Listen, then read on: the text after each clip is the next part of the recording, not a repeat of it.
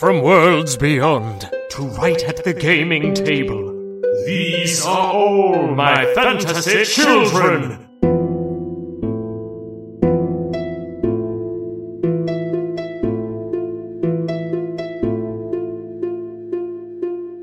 Welcome all to all my fantasy children. My name is Eric Atano Sayas, and this week we have a special episode for you. We are going to continue our audio drama series, Celeste Silverna and the End of the Ley Lines. I'm not going to be doing a previously on Celeste Silverna, so if you need a quick refresher as to what's going on in the story, I suggest you listen to the last one, Catch Yourself Up, because we're diving right in. So, without further ado, Celeste Silverna and the End of the Ley Lines, Part 2. Celeste walked forward for days and saw nothing. No one. Weeks went by, and not a soul. Every day was spent walking through this new world. Every sight a blend of fascinating and troubling. Where was everyone? Months passed. By now, she had moved through at least five small towns that were completely empty. Today, she found a dusty old town in a region of green and decided to rest at the abandoned inn.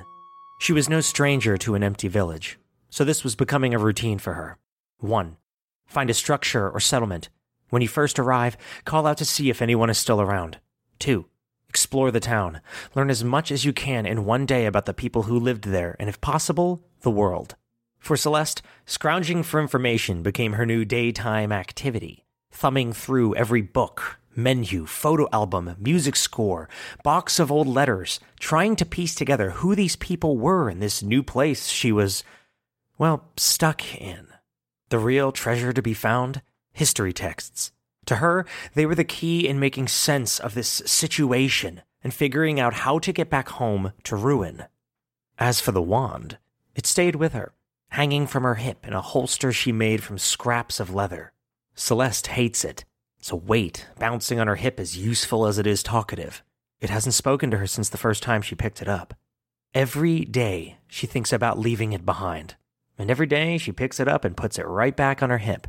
It has to do something, she thought. She would point the wand at things and say magic words and flick her wrist, but nothing.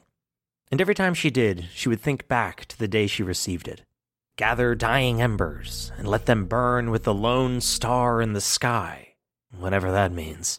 When her mind would drift back to that day, she would always see the shape of the great shadow, and she would get angry. She thought, if this wand has the power to fix things, I'm ready to use it. I'll blast the shadow with it, or whatever I have to do. I don't care. I just want to go home again. I'm tired of being by myself. I miss my folks. I miss laughing. Did mom and dad make Will it out alive? tuck me in again? Is it destroyed? What am I supposed to do? am I strong Where enough? am I? Where am I? A routine.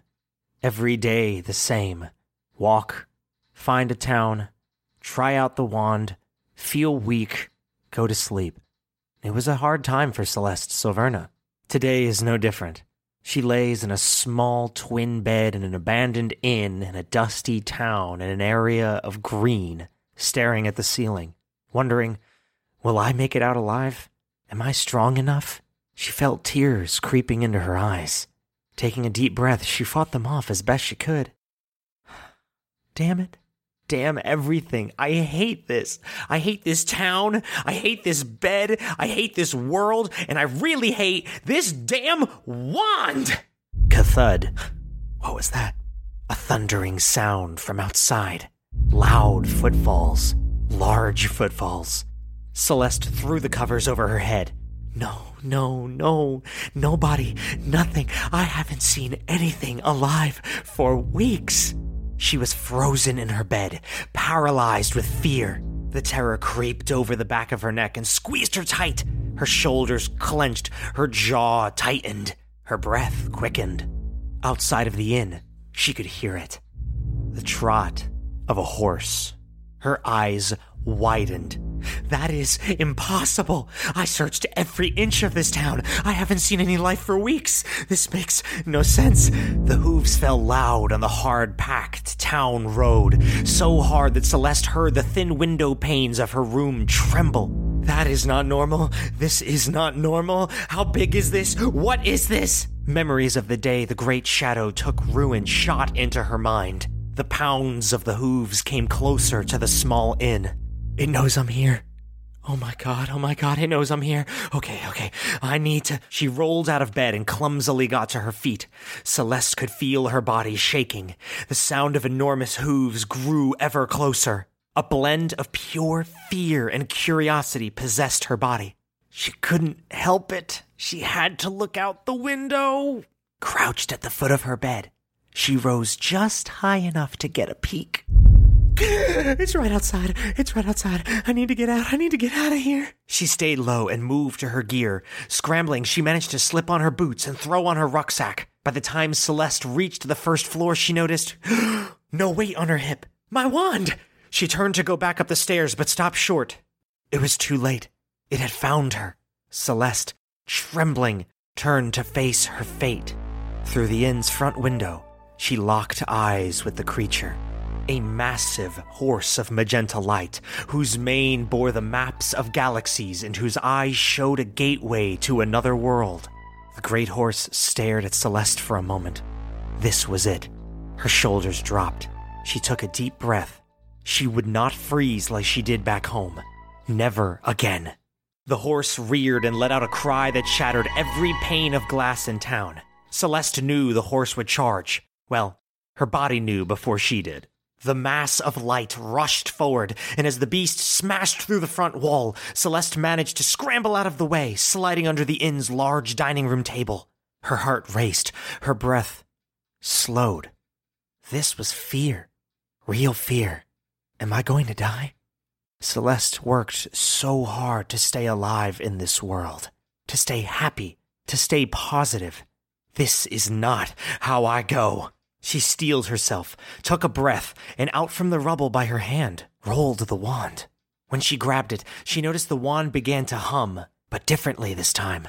Celeste slid out from under the table, her eyes scanning the rubble and debris for any sign of the horse. She gripped the wand tight in her left hand and said, I don't know what you do, but you better do something. She spotted the great beast.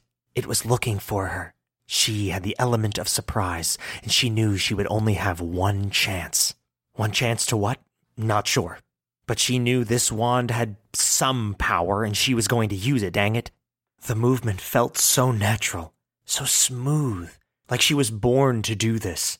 Her left hand with the wand glided through the air and leveled itself at the horse. Her right hand pulled back, clenched tight in a fist, ready to take something, to catch something, she thought. I have to remind you that she had no idea what she was doing, but dang it if she wasn't confident. As the horse turned to face her, she wanted to cry out something heroic, something amazing, but all that came out in the moment was, I will get tucked in again! Nothing happened. The horse simply stared back at her. To her, it looked almost as uncomfortable as she was in this moment.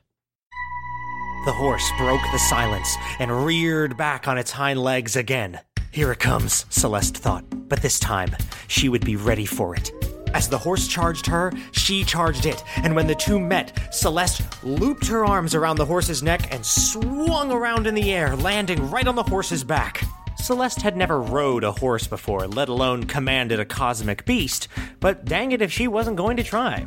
The beast bucked and reared, but Celeste's right arm was held on tight, her left still clutching the wand. Its hum had become so intense, her arm was going numb. She knew this couldn't go on forever, she could feel the muscles in her right arm tiring until they gave out. She was just so tired. So tired of wandering. So tired of being alone. So tired of having everything taken from her. So tired of losing. Enough, she commanded. And the horse was still.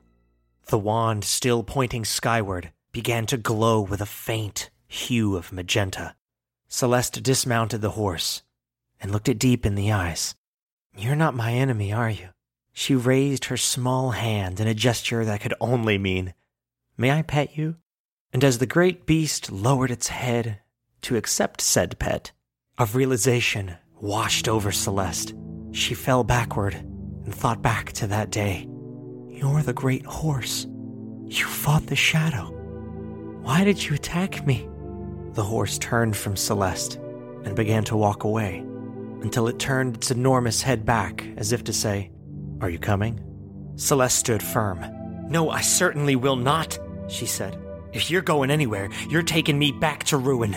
You're taking me back home. She pointed the wand at the horse's face. I know you won't listen to me, but you seem to listen to this.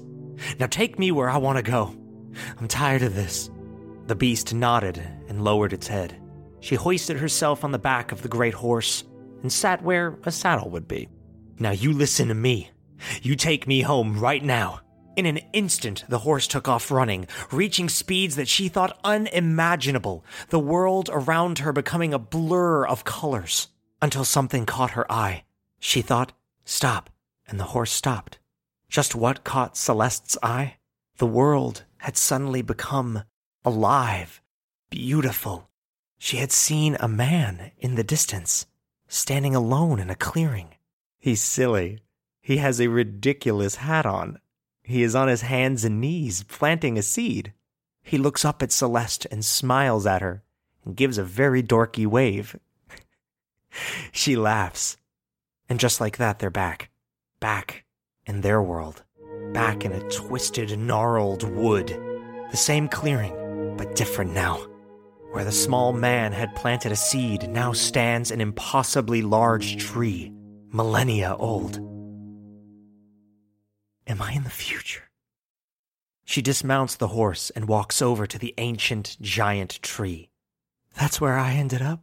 So even if I want to go home, is there even. She turned to face the horse, but it was gone. It was just her now. No. No, no, no, don't go. Don't leave me here alone again. I can't take it. A rustle from the nearby high grass. She heard a bellow so horrible yet familiar. It gave off the same sickening green light. It shambled out of the grass. A being of twisted shadow emerged and faced Celeste. She walked forward, her eyes burning with fury. With her left hand, she swirled the wand in the air, and bright magenta light began to flood into it.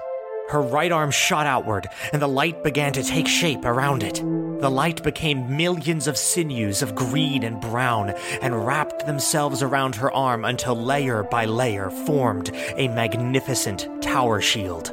She slammed the shield down in front of her and said to the shadow, I will never lose again. To be continued, Junior Wizards.